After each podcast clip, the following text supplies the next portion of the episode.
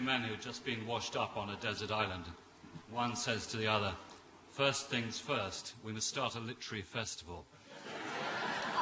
Um, there are now so many literary festivals all over England, all over the world, that I thought I'd save you the time, especially with the um, current air crisis, of giving you a one stop literary festival in 15 minutes so you can relax for the rest of the year. Um, I'll be featuring some local authors. I, I trust they're not here. Um, uh, the first I'm going to start with, I, I suddenly realised you're all rather highbrow. I had pitched a rather lowbrow, so shuffled my papers. Um, anyway, 15 minutes, starting from now. This is the, uh, I'm going around a kind of imaginary bookshop, uh, and this is the heavy German travel writer, W.G. Sebald, who actually, uh, he was a rather brilliant writer. Um, parodies can be a homage, and I was, uh, uh, when he uh, died, two of the obituaries said that he had enjoyed this, so you needn't uh, be embarrassed about laughing if you feel like laughing. The sky, this is him on uh, a beachside holiday. The sky loomed over me like a bright blue package containing heavy objects about to fall on the world from a great height. Strawberry or orange, mate, said the man. I'd asked for an iced lolly, and now the salesman in the van was cross questioning me as to my exact meaning. a mivvy, I replied. I know that, mate, he responded curtly, but strawberry or orange? It was then that I remembered that orange is the color of the robes that adorn the corpses of women in Delhi who have died hideous deaths. A haunting and melancholy detail I have never been able to shed from my memory when ordering a lolly. Orange, please, I said mournfully. The Mivvy, I was later to discover, is narrated is named after Dr. Hans Mivvy of Zurich, the 18th century apothecary whose Almanac de Mivvy first published in Rome in 1781, the very same year that a 92 year old woman was burnt as a witch in Bury St. Edmunds, pioneered the notion of an iced comestible wrapped around another iced comestible, the two of them placed on a stick and priced accordingly. Yet the Mivvy Ice Lolly has always seemed to me God-forsaken in its bewildered iciness, an iciness brought into savage relief by the plaintive flavouring of its outer lollyhood, so that the insertion of the Mivvy into the mouth induces a terrifying sense of deja vu in the hapless consumer, as though mankind itself were frozen for those few minutes on a stick. To be placed into the mouth of nothingness until it melts the sole memento of our existence, a few fast fading orange drips on the chin of oblivion. With the sun setting behind me, reminding me of a bad egg thrown haphazardly into a darkening bin, I end my first day on the sodden beach. On this very day, 397 years ago, something unspeakably dreadful happened. But what?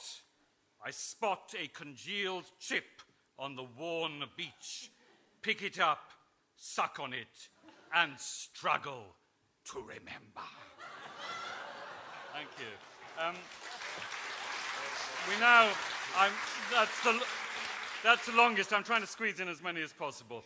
This is a, a little short one. We're going, still going around our imaginary bookshop. We've got to uh, Literary Diaries. This is the diary of the uh, somewhat snobbish uh, English novelist Anthony Powell, pronounced Pole.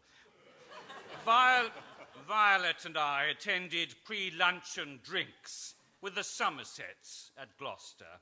Then on to the Gloucesters in Somerset. Uh, the Devonshires had brought Kent along.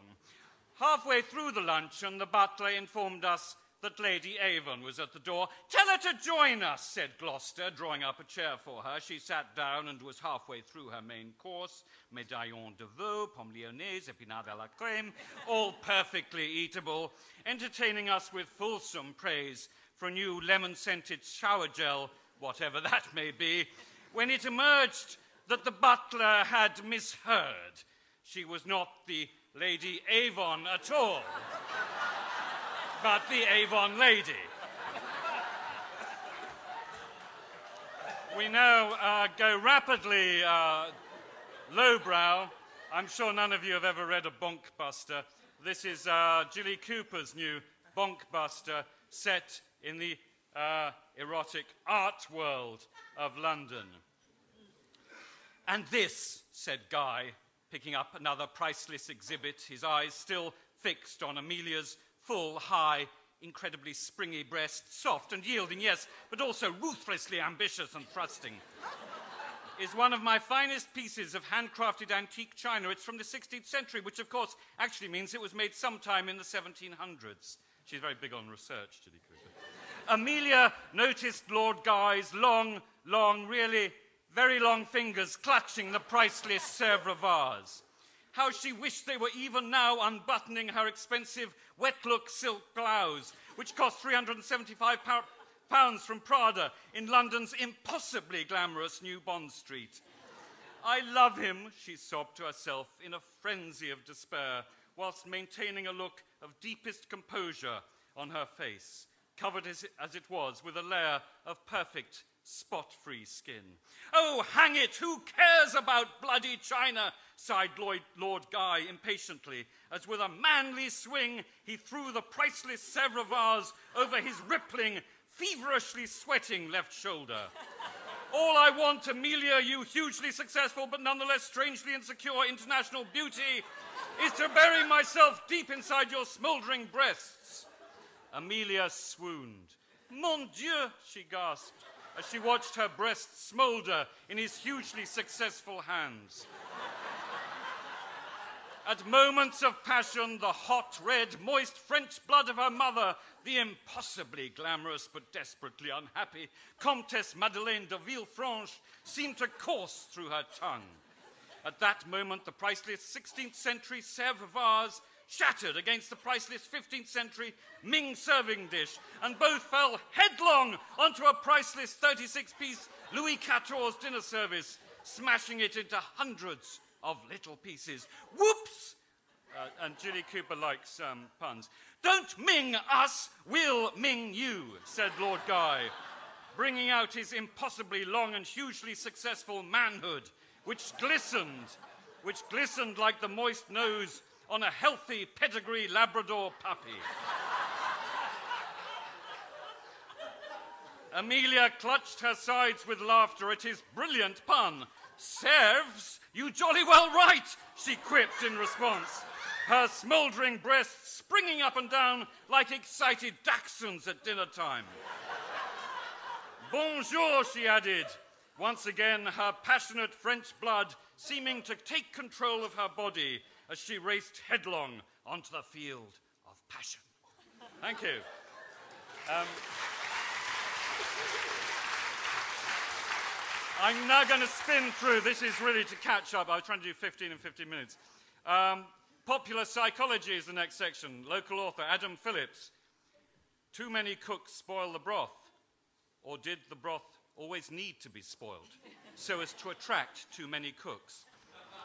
Popular philosophy, another local author, I think, Alain de Botton. This is his book on the stating of the obvious.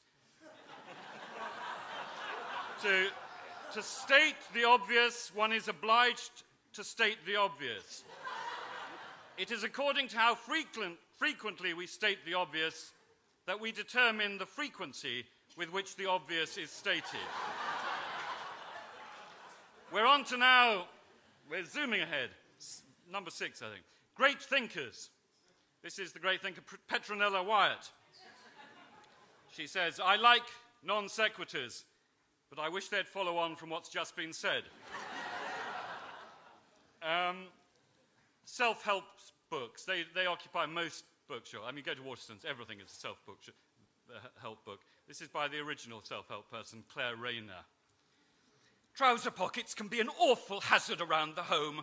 If I've said it once, I've said it a thousand times. Do, I beg of you, make sure that your pockets aren't drenched full of petrol before putting your trousers or slacks on in the morning. It only takes one match to light, and whoosh, the next thing you know, you're faced with a desperately sad family bereavement and the additional financial burden of a new pair of trousers should the poor love survive. This is the shortest parody I've ever written, I think, three words, by Woodrow Wyatt in his political diary. To Chatsworth, Pokey. okay, now we have uh, Harold Pinter, local author, late local author, um, with a certain uh, irascibility to his temperament. This is uh, from his Oxford Book of English Verse. I wandered lonely as a cloud. I wandered lonely as a cloud that floats on high, o'er vales and hills. When all at once I saw a crowd, a host of golden daffodils. And I said, Come on, Lady Antonia, get your coat on! I'm not standing for any more of this fucking nonsense! Those fucking daffodils have got it in for us! It's free speech they can't abide. Another poem by Harold Pinter. Is a Christmas carol. Wild shepherds watched.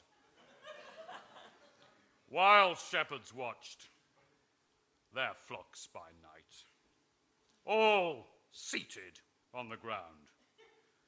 They were bombed to smithereens! That wiped the fucking grins off their silly faces! I'll do one more, Harold Pinter. Polly, put the kettle on. Polly, put the kettle on. Polly, put the kettle on. Polly, put the kettle on. Polly, put the kettle on. Polly, put the kettle on.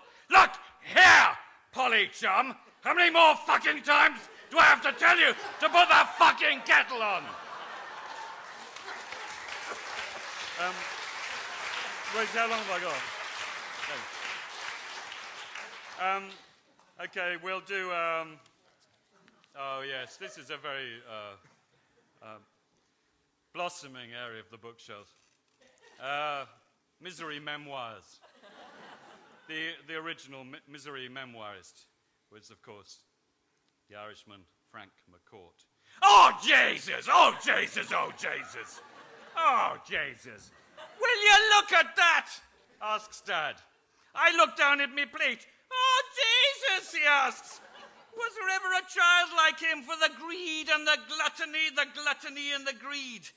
And now the others are staring at me plate and they'd take a pitchfork to my head out of jealousy if we hadn't sold the pitchfork to Ma McGubbins to pay for the last season's hay, which they needed to feed the donkey, to pull the peat, to buy another pitchfork to replace the one they'd sold to old Ma McGubbins.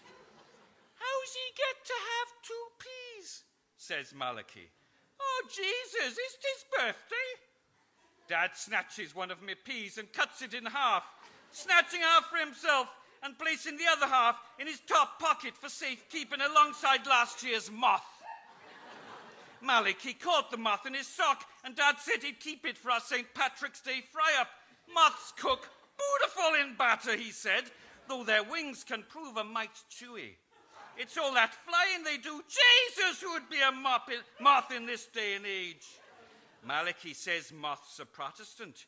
You've never seen a moth with a rosary. Now, have you? He says. But Mam says they're good Catholics. And all that flitter fluttering is them making the sign of the cross to the good Lord, is it not? So I'm cutting my remaining pea into four and spreading the quarters round the plate to give an impression of quantity when there's a swoosh from the chimney and great Grandma McCourt emerges covered in soot, her false teeth close behind. She's been out whoring again, whispers Alfie. Jesus, how can you tell? I hiss back. She's sucking on a cough drop, says Alfie. They always pay her in cough drops. But is it not a mortal sin, I ask? Will she not be condemning her soul to eternal damnation? Not for a cough drop, says Mam. Maybe for a sherbet lemon or two toffees. Now shut up and eat your pea, or you won't be getting your mouse tail for pudding. Thank you very much.